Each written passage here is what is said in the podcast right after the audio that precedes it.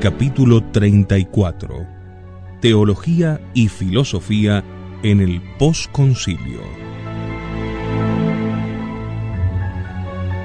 Como hemos explicado al hablar del pirronismo, la importancia de la filosofía para la religión católica no se reduce a la de un corolario, sino a la de un principio.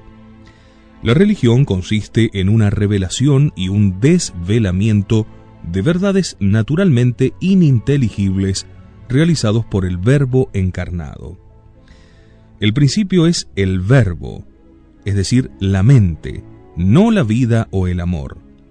In principio erat verbum, dice el comienzo del Evangelio según San Juan. Cuando Fausto pretende que el principio no es la mente sino la acción, consuma la desviación del hombre respecto a la religión. En muchas páginas de nuestro trabajo Iota Unum hemos planteado la profunda teoricidad del catolicismo, en el cual la vida procede de la verdad, como en la procesión interna de la Trinidad, el Espíritu Santo procede del Verbo y del Padre, y no, como pretenden los herejes orientales, inmediatamente del Padre.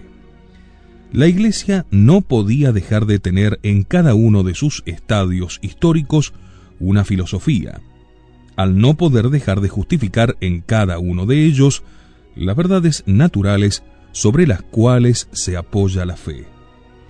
Tampoco podía dejar de iluminar y profundizar para el hombre, que no es un puro sentiente sino un sujeto intelectivo, las verdades sobrenaturales, que no por ello conquistan la evidencia. Pero si resulta patente la exigencia intrínseca de la filosofía que tiene la teología, resulta escabroso comprender el nexo de la dogmática católica con una filosofía concreta e histórica.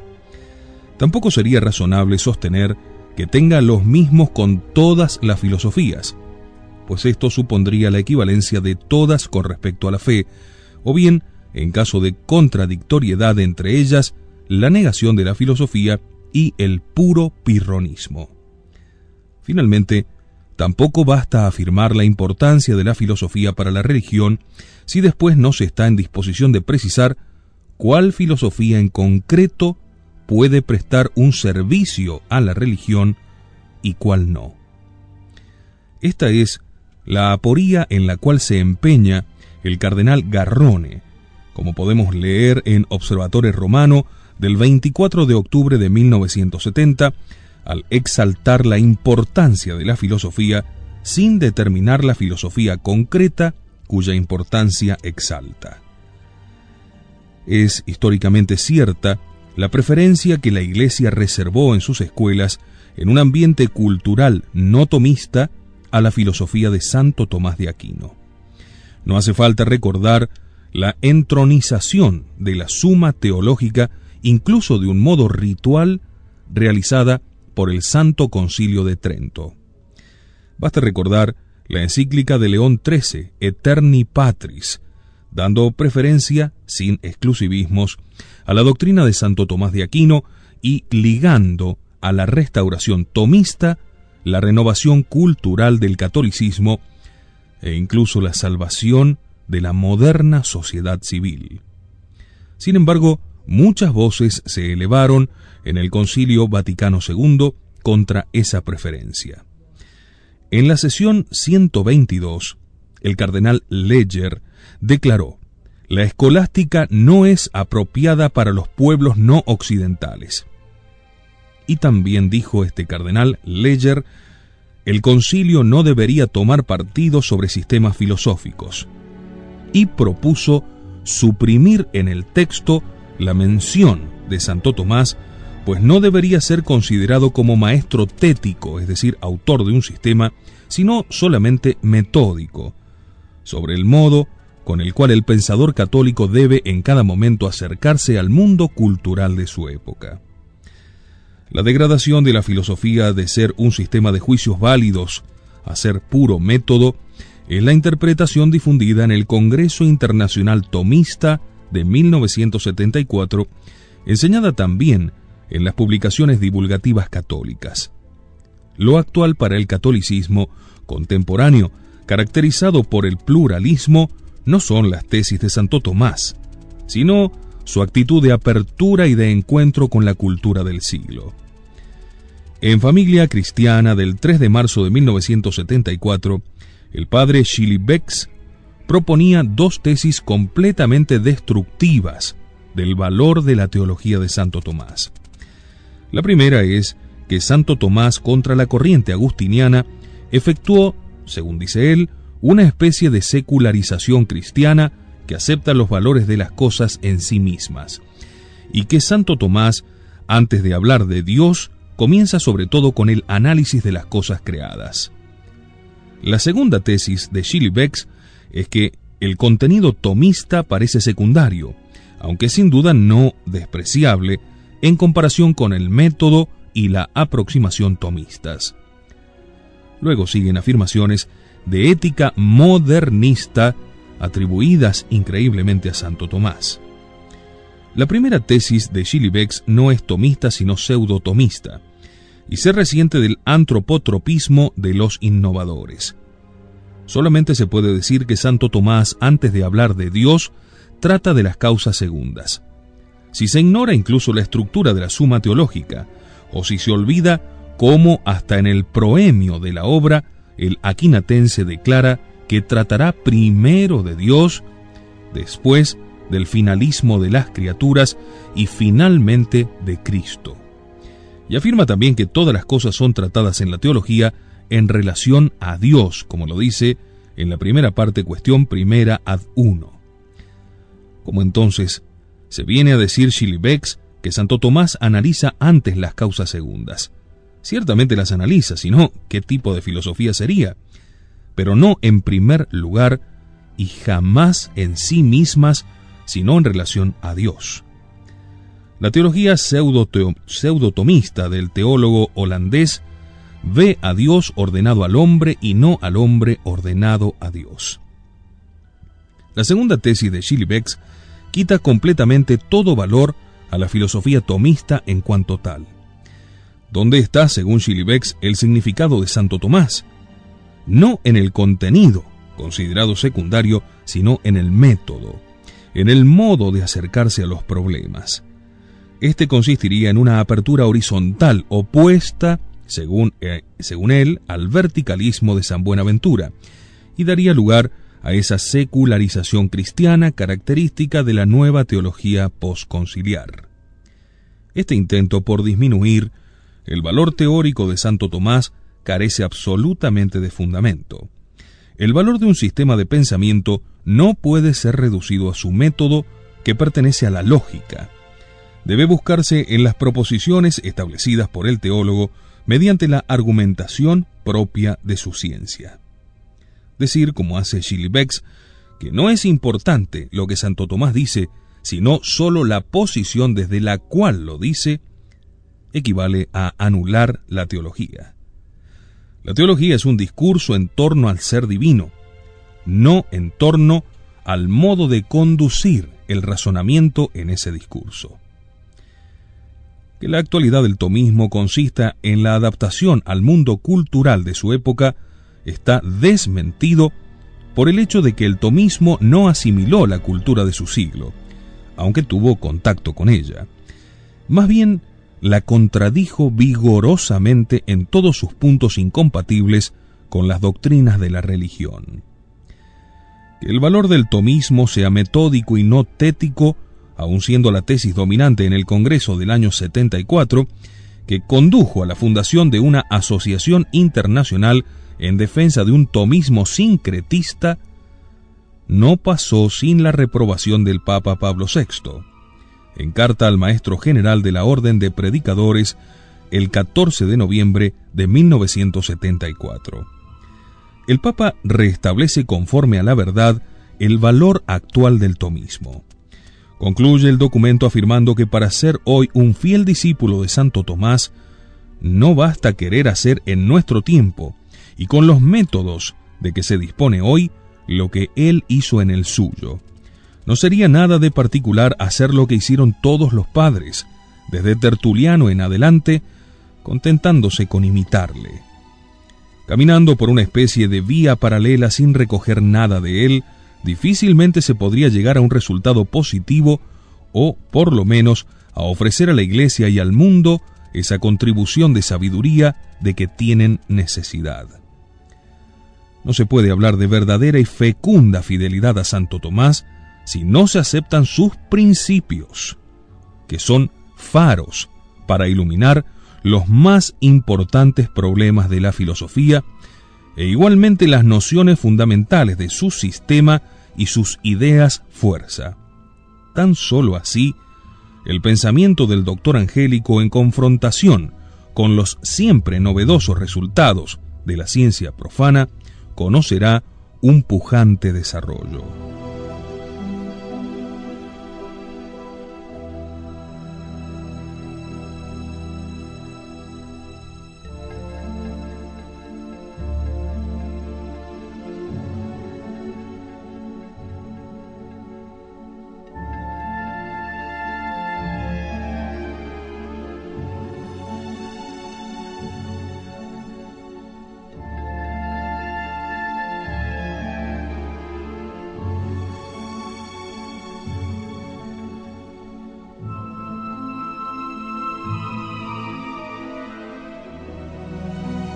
Precisamente el rasgo propio impreso en la teología postconciliar es el rechazo del tomismo como filosofía, es decir, como sistema de tesis, y su degradación a mera actitud metódica acomodada a la índole de los tiempos. Los ataques llevados a cabo contra el tomismo en el concilio no quedaron sin influencia en la redacción de los textos el decreto Optatan Totius sobre la formación intelectual del clero propone en su número 15 que los alumnos sean guiados a una sólida y coherente concepción del hombre, del mundo y de Dios, pero nada dice del tomismo. El destierro de la filosofía tomista sancionada por el concilio sigue caracterizando los estudios eclesiásticos. Sin embargo, el Papa Juan Pablo II en el discurso a los obispos de Francia, reivindicando la necesidad de la metafísica en los estudios de los seminarios, se refirió al tomismo, diciendo, la aproximación a Dios hecha por la ontología propiamente dicha, centrada en la intuición del ser en la perspectiva tomista, sigue siendo irreemplazable. Puede usted leerlo en Observatorio Romano 11 de diciembre de 1982. El concepto genérico de filosofía perennemente válida, sustituto del más específico de filosofía tomista, no tiene ningún significado ad rem. Las, las verdades que se deslizan en el curso de la filosofía, desde Tales a Sartre, no son filosofía, puesto que la filosofía es un organismo lógico desarrollado a partir de un principio. El concilio no habló de la filosofía tomista que fuera ordenado, sin embargo, por la Eterni Patris, por el canon 1366 y por todos los pontífices hasta Juan 23. Concebida de este nuevo modo, la filosofía es solamente disiecta membra, aquellas verdades que constituyen lo filosofable y no lo filosofado.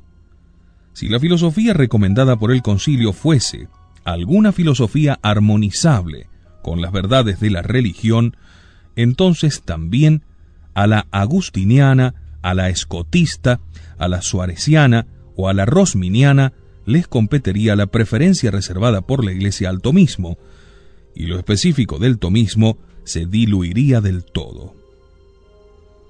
Apartado el tomismo de su posición preferente en los estudios filosóficos, sin embargo se lo menciona en el número 16, donde se dice que los misterios de la fe deben ser iluminados y coordinados entre sí mediante especulación. Saint Thomas Magistro.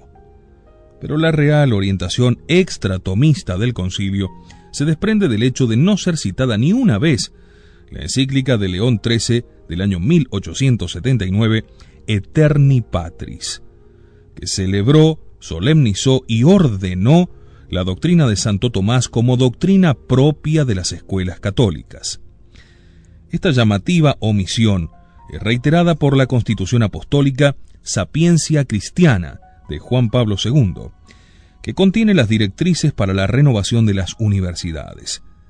La Constitución se extiende sobre la libertad de la investigación teológica, pero no manifiesta ninguna preocupación por la unidad doctrinal y entonces deja amplio espacio a la pluralidad de las enseñanzas.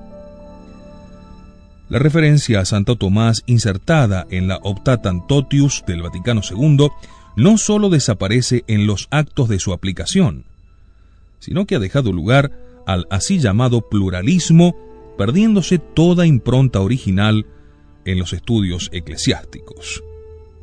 Así, el número 32 de Optatantotius Totius prescribe para la admisión a una universidad eclesiástica los títulos académicos que se requieren para la admisión en las universidades civiles del país. De este modo, sucederá que la impregnación de filosofía marxista y existencialista será condición para entrar en los institutos de formación del clero, y esa originalidad y libertad de la Iglesia sobre los contenidos y métodos de sus propios estudios, que fuera defendida con tanta fortaleza por los obispos del siglo XIX contra el despotismo del Estado, sería abandonada para tomar como modelo el mismo tipo de la cultura profana que margina o niega la idea católica.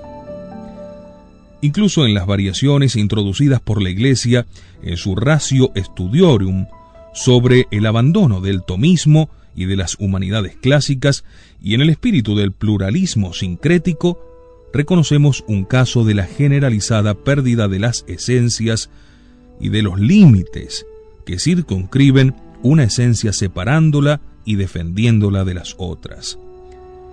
En torno a esta pérdida de las esencias se reúne por vis lógica todos los fenómenos de la iglesia posconciliar. Ya no hay filosofía y teología, sino algo único e indistinto del cual se dan diferentes expresiones. No importa si coherentes o incoherentes, si armónicas o contradictorias. La encíclica Eterni Patris aducía para dar preferencia al tomismo en las escuelas eclesiásticas los siguientes títulos. Primero, el tomismo se fundamenta sobre la capacidad de la razón humana y rechaza todo escepticismo, total o parcial. Al pensamiento le compete como misión primaria afirmar las verdades naturales sobre las cuales insiste la verdad revelada. Segundo, a causa de este reconocimiento de la capacidad del espíritu para aprender lo verdadero, el tomismo presenta, iluminándolas, las verdades de fe en cuanto son inteligibles por analogía. Tercero, en virtud de esa capacidad radical, no sólo demuestra verdades naturales e ilumina las sobrenaturales, sino que también defiende su validez contra las objeciones. Pero estos tres títulos se resumen en un título único, el reconocimiento de la distinción entre orden natural y orden sobrenatural, es decir, entre filosofía y teología, lo cual constituye el sostén de la especulación católica. El Concilio Vaticano II ha removido del todo esa preferencia silenciando completamente, como vimos, la encíclica Eterni Patris, rebajando de lo tético a lo metódico el valor del sistema y abriendo la vía a la confrontación con las filosofías modernas sin determinar con qué fin deba llegar a esa confrontación. Y puesto que la escuela modernizante utiliza ampliamente el procedimiento consistente en admitir in vocábulo las cosas que se niega in re, y siendo además ley histórica y psicológica, que cuanto más se debilita un valor en el orden real, más se frecuenta en el orden verbal, el centenario de la Eterni Patris tuvo hasta una celebración y glorificación. Realmente vanas, porque ninguna proclamación tiene fuerza para obligar a las cosas a no ser lo que son. La variación instaurada en la Iglesia por el Vaticano II es confesada en el Congreso Romano sobre Santo Tomás de Aquino en el centenario de la encíclica Eterni Patris, que dice, según sus actas, Roma 1981, página 168, con el Vaticano II, a pesar de su referencia a Santo Tomás, se abre el período de pluralismo teológico en el que ahora vivimos.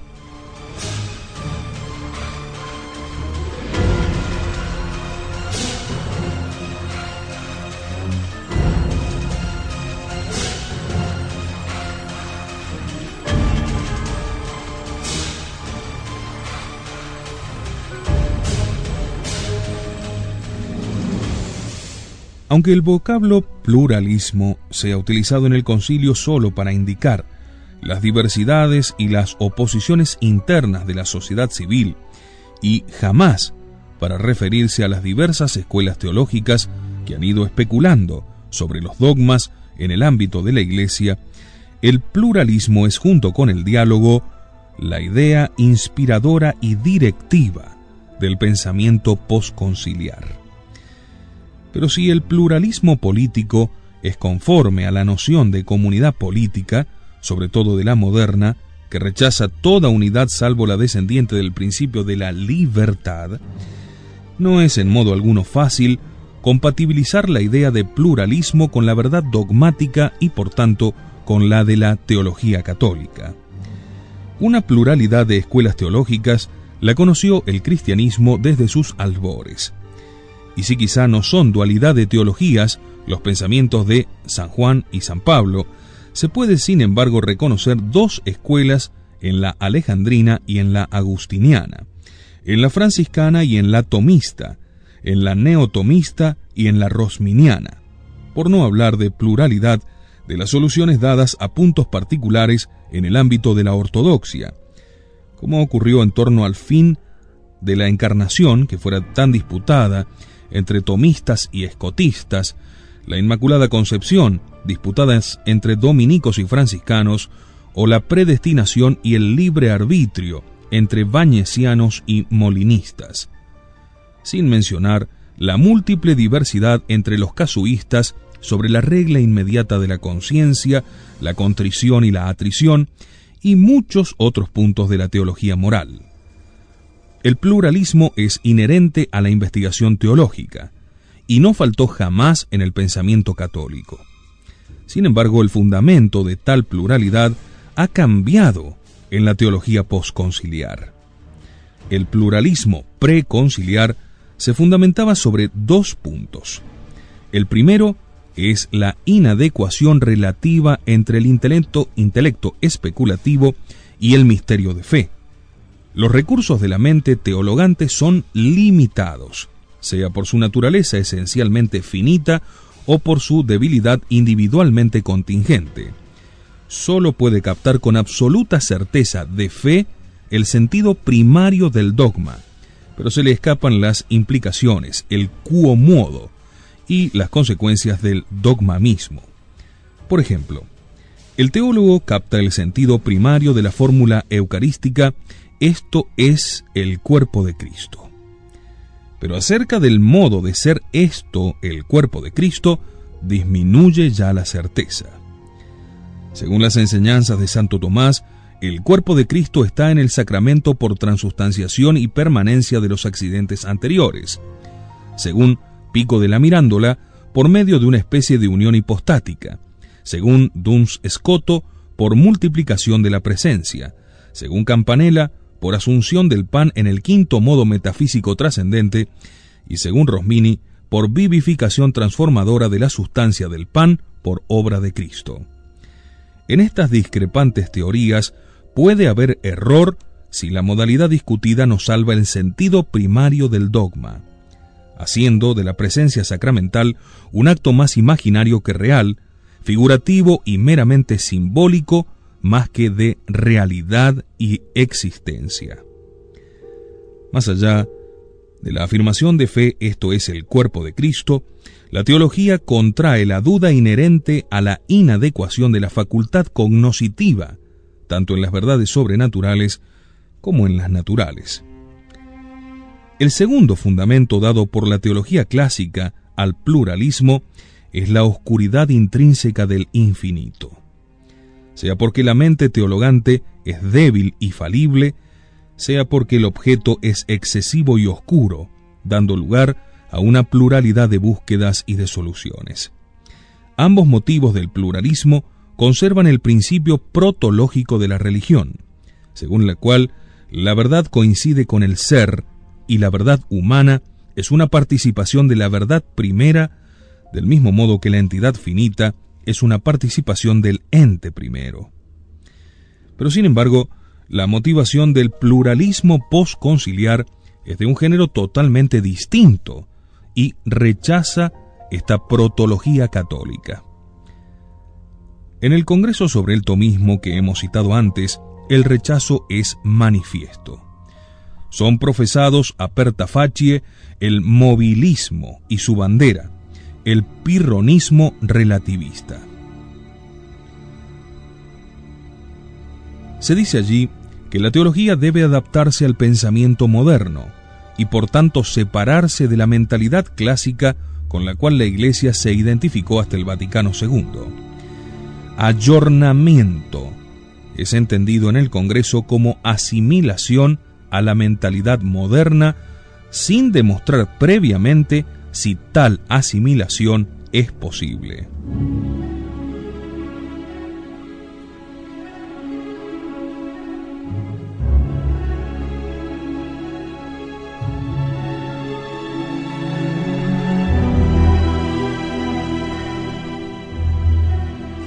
La realidad, también se dice en este encuentro, no debe ser concebida como un sistema de naturalezas que reproducen de modo finito los reflejos de la idea, y que al ser conocidas originan el concepto de verdad.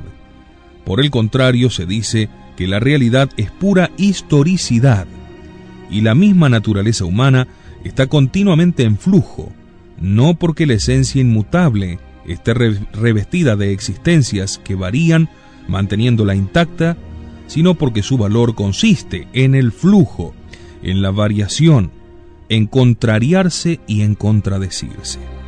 Dice en las citadas actas, se considera al mundo como si fuese algo casi totalmente objetivo, cuando sin embargo es una construcción más bien subjetiva y relativa a la perspectiva social e histórica.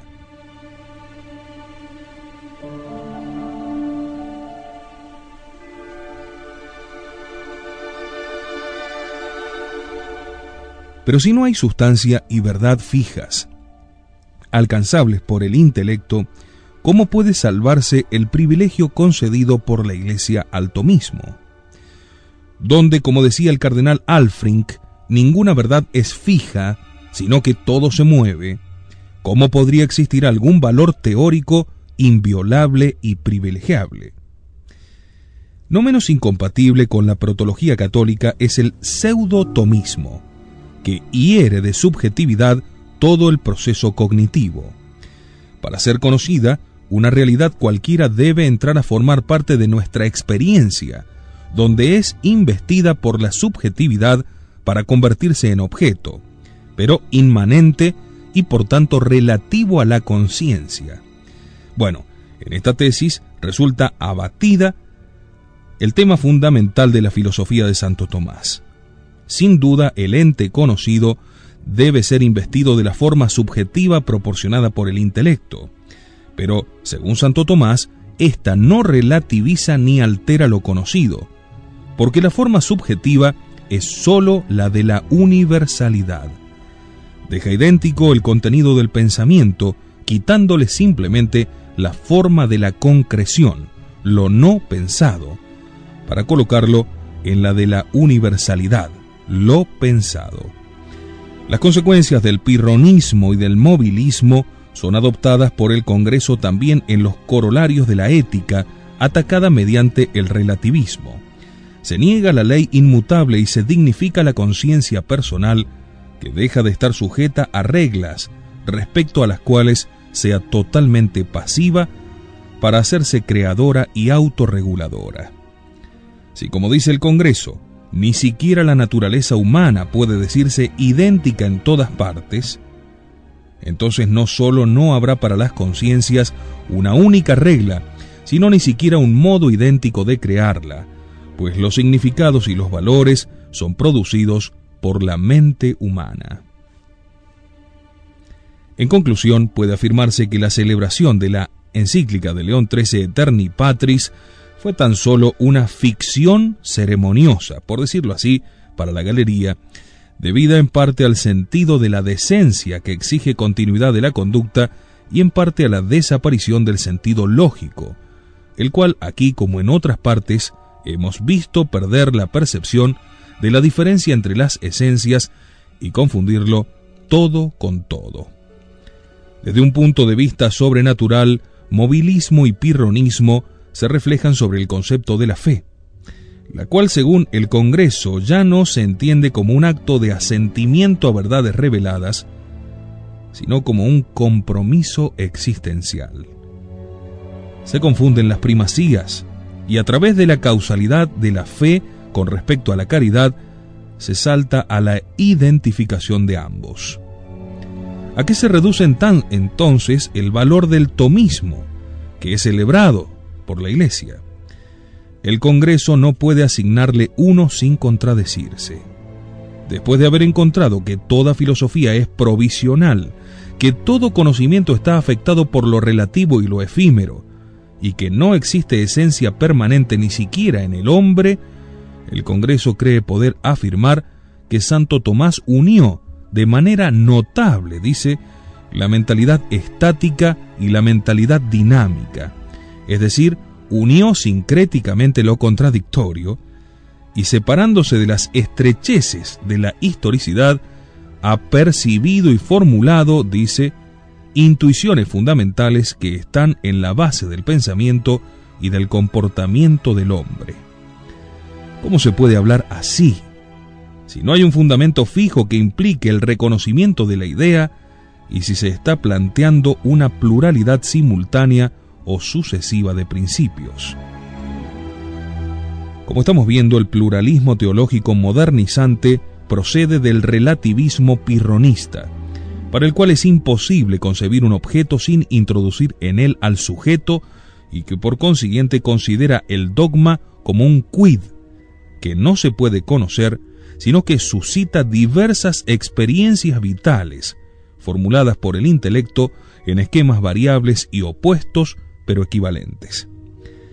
Todas las teologías resultan anuladas por equivalencia y el nudo de la religión sigue siendo, según el principio modernista, el sentimiento, lo vivido, la experiencia.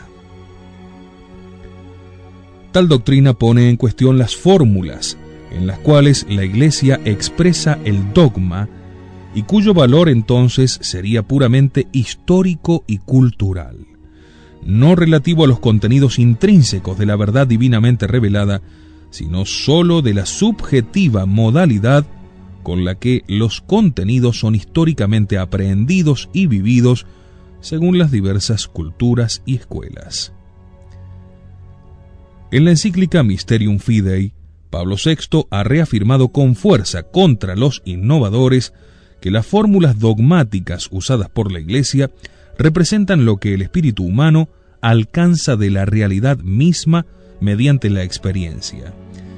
La experiencia es un utquo.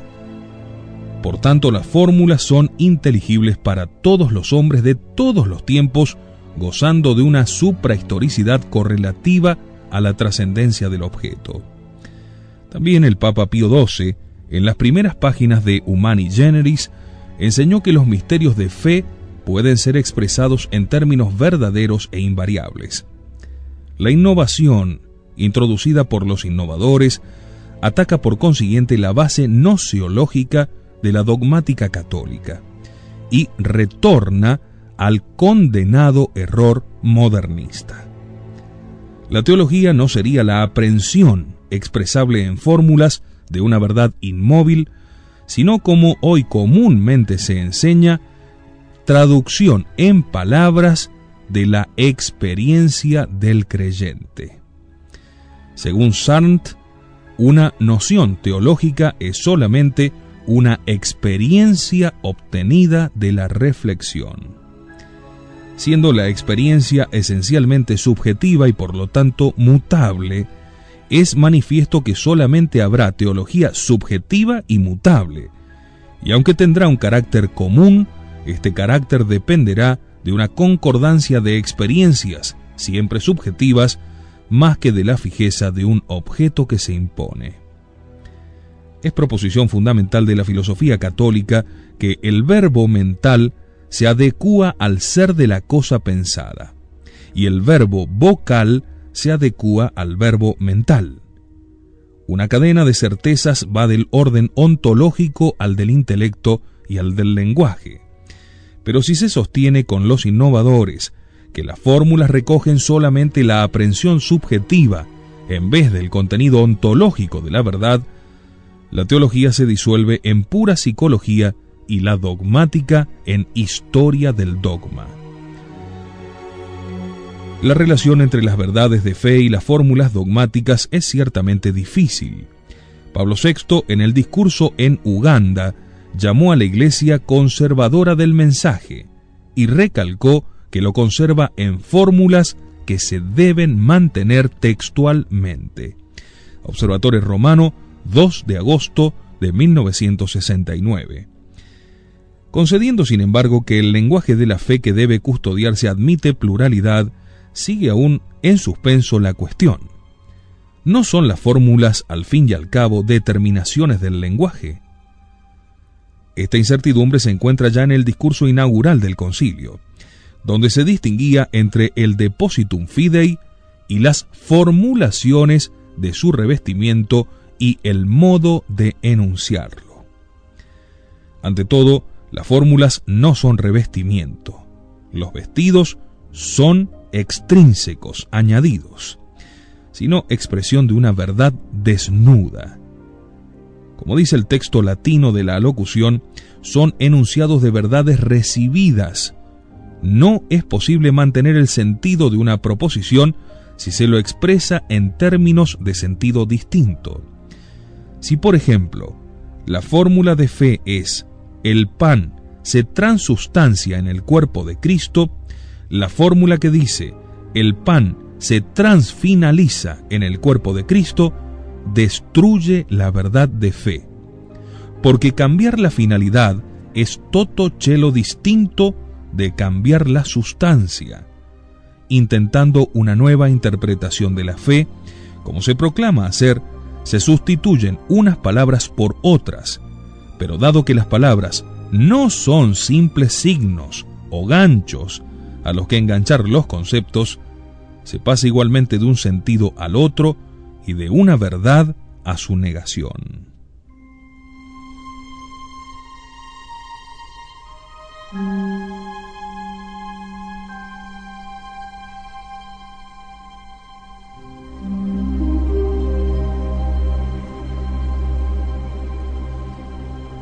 No me extenderé sobre la transformación que la teología posconciliar intentó introducir en la sustancia de los dogmas, promoviendo una nueva presentación de ellos que envuelve realmente un nuevo sentido. La proposición Jesús es Hijo de Dios significa para unos que Jesús es una persona subsistente como verdadero Dios y como verdadero hombre, pero para otros significa que Jesús es un hombre perfectamente conforme a la voluntad de Dios y moralmente identificado con Dios. Para la nueva teología, sin embargo, estas no son dos cristologías incompatibles entre sí, sino dos modalidades distintas de la misma fe. Esta es la tesis del cardenal Willebrands, para quien las diferencias dogmáticas entre católicos y ortodoxos serían simples diferencias de lenguaje, tal como lo ha expresado en Observatorio Romano 16 de julio de 1972.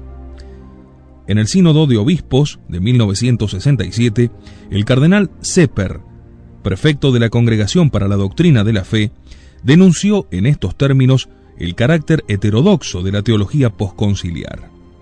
Dice así, Las cosas han llegado a tal punto que ya no se puede hablar de una sana y provechosa investigación, ni de una legítima adaptación, sino de una innovación indebida, de opiniones falsas y de errores en la fe. Observatorio Romano, 28 de octubre de 1967. Esta descripción no difiere de la reiterada por Pablo VI sobre la interna disolución de la Iglesia. Pero la disolución a la que llevó el pluralismo tiene una causa más profunda, y es la libertad de opinión, reivindicada por la escuela modernista contra la autoridad didáctica del sumo pontífice. Que esta autoridad se acortó en su ejercicio durante el pontificado de Pablo VI, ya lo hemos demostrado. Aquí bastará una simple referencia a la doctrina católica. La libertad de investigación, o mejor, el espacio de la investigación teológica, tiene un doble límite. Las palabras de la escritura y las palabras del magisterio. Sin embargo, en el sistema católico, las palabras de la escritura solo iluminan al teólogo bajo la luz del magisterio, y el magisterio solo le ilumina bajo la luz de la escritura, por una causalidad recíproca que fue negada por los innovadores del siglo XVI e igualmente por los modernistas actuales. Célebre a este propósito es la doctrina de Hans Küng, separándose de todos los dogmas católicos, tanto de los de filosofía racional, como por ejemplo que la existencia de Dios es demostrable, como los de teología revelada, por ejemplo, la naturaleza ontológicamente divina de Cristo. Sin embargo, estas son ramas de la doctrina y descienden de la negación radical del principio católico de la dependencia. La mente depende del objeto y se adecúa a él. La fe depende y se adhiere a la palabra revelada.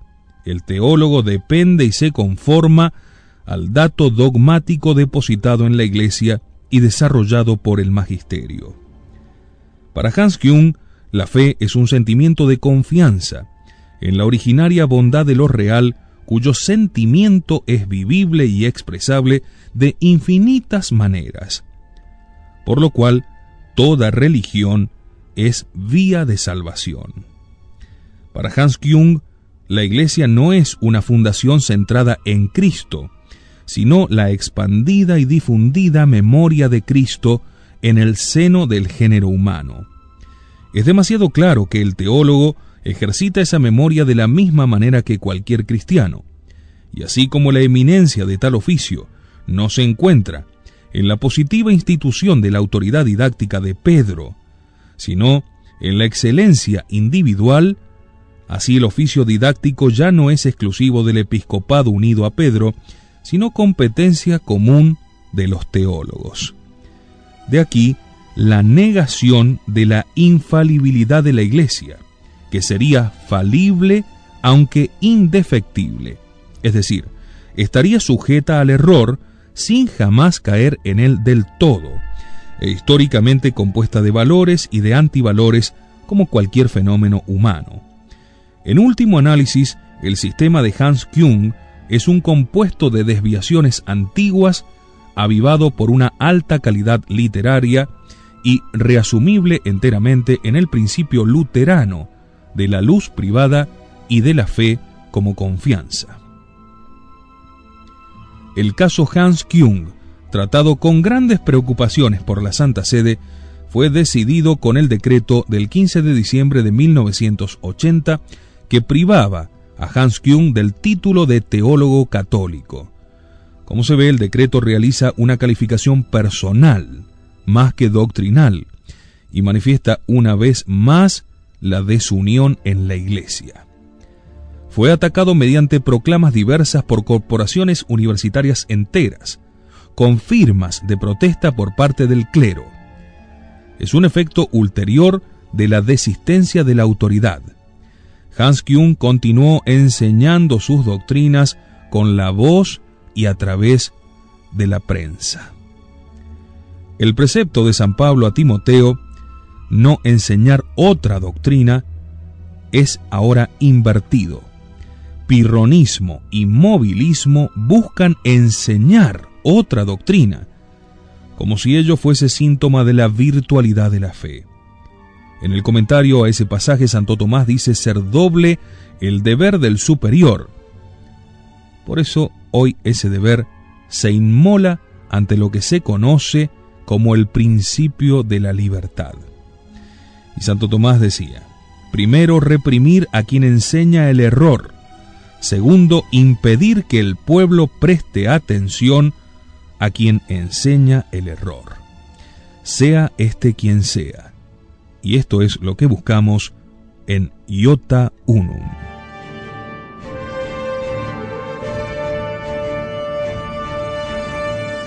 Conocer la verdad, obrar en consecuencia, descubrir en la filosofía y la teología la clave de la actual crisis de la Iglesia Católica. Iota 1 Historia de las transformaciones de la Iglesia Católica en el siglo XX. Estrena cada miércoles a las 11 en exclusiva por Cristiandad, la voz de la tradición católica.